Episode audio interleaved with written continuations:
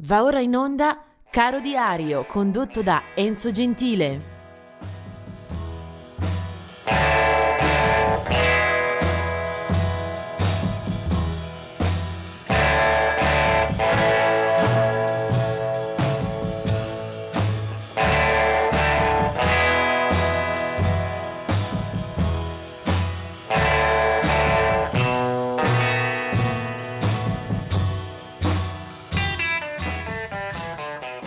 Siamo arrivati al 14 di marzo, eh, vediamo subito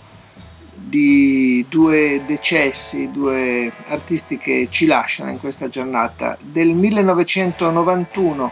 è la scomparsa di Doc Pomus, il suo vero nome era Jerome E. Felder. Eh, Doc Pomus insieme a Mort Schumann ha firmato alcuni delle maggiori hit della musica pop rock di tutti i tempi. Eh, muore all'età di 65 anni. Tra i pezzi da lui firmati interpretazioni di Elvis Presley, Ray Charles, Benne King, Chubby Shaker, eh, Diamond the Belmonts, Bobby Darin, eh, Janis Joplin e tanti altri ancora. Ai suoi funerali l'amico Jimmy Scott canterà in suo onore Someone to Watch Over You questo era Doc Pomus. Del 2020 è invece eh, la scomparsa di Genesis P. Orridge, eh, cantante, musicista, eh, intellettuale del rock, eh, era nato a ehm, Manchester nel 1950, morirà a New York eh, per una lunga malattia. Genesis P. Orridge lo si conosce come una figura molto controversa eh, del mondo rock indipendente eh, britannico, nato con i Throbbing Gristle, poi avrebbe costituito Psychic TV, mantenendo però anche una sua presenza molto forte in campo eh, sociale e comunque nel dibattito sul eh, rock e dintorni eh, Genesis P. Orridge. Eh, qualche data di eh, nascita del 1922 la nascita di Les Baxter, eh, musicista che ha lavorato nel eh,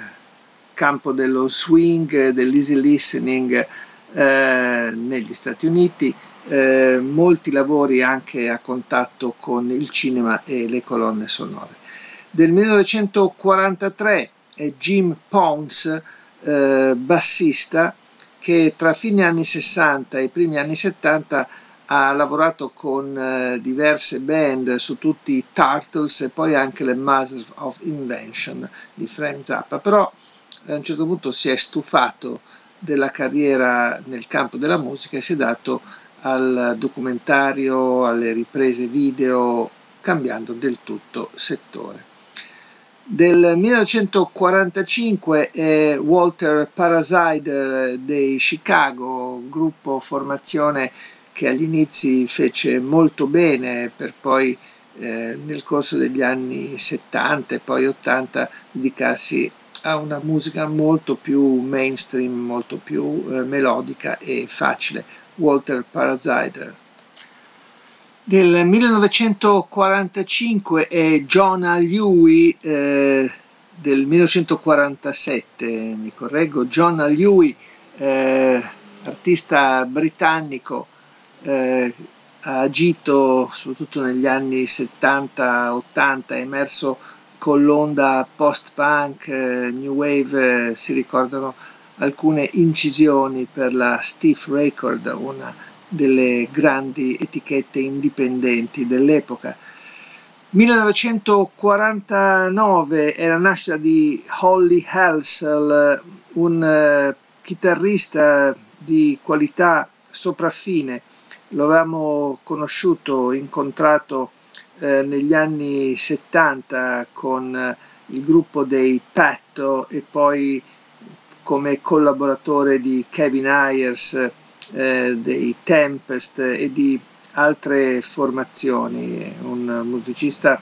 eh, molto versatile in campo rock, ma non solo, suonava anche il vibrafono. È stato eh, però sulla scena per poco tempo, eh, morirà nel 1992 solo 43enne a causa di una overdose assunta eh, a Madrid.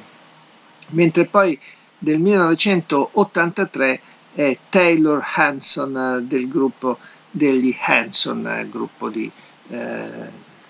fratelli emersi giovanissimi sulla scena del rock mondiale. Eh, a questo punto però si tratta di parlare anche di un vero e proprio monumento eh, della musica su cui è difficile poter eh, raccontare quanto dovuto perché Quincy Jones è assolutamente una delle figure eh, più rilevanti, eh, clamorose della storia della musica. Nasce nel 1933 eh, a Chicago e la sua carriera eh, copre eh, tutti gli spazi possibili fin eh, dai primissimi anni 50. Quincy Jones eh, è musicista, direttore d'orchestra, arrangiatore, produttore, compositore, uno dei personaggi più quotati e più noti dello show business eh, del mercato americano e non solo. Difensore dei diritti civili, un promoter dell'arte eh, e della coscienza black a tutti i livelli. Eh, impossibile riassumere eh, quello che ha fatto Quincy Jones, che ha lavorato anche con eh, eh, molti registi sulle colonne sonore, eh, è stato dietro a successi eh, clamorosi, per esempio è produttore di Thriller, l'album di Michael Jackson, ma ha lavorato con Ray Charles, con Count Basie, eh, con Sarah Vaughan, giusto per citare il jazz, ma poi si è eh, spostato anche su musiche molto diverse, eh, per esempio in Francia era stato anche al fianco di Charles Navour, di Jacques Brel, eh, ha veramente operato a tutti i livelli, compreso le grandi voci americane come Frank Sinatra, Barbara Streisand, Tony Bennett. Eh, insomma, è solamente una eh, pillola brevissima quella che ci possiamo concedere oggi dentro eh, Caro Diario, eh, con le sue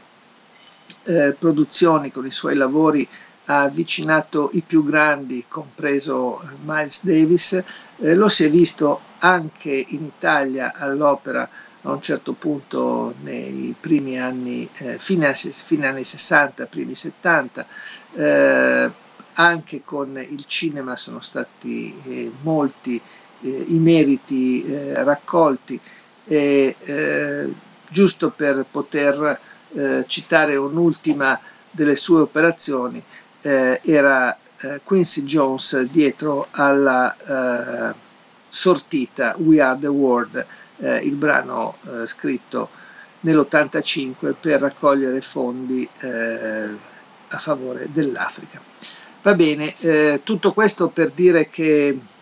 non c'è modo per eh, stringere in una parentesi, in una piccola vetrina come questa, la vita di ehm, Quincy Jones, eh, il quale ha anche eh, ovviamente eh, pubblicato dischi a suo nome. Io risalgo addirittura al 1962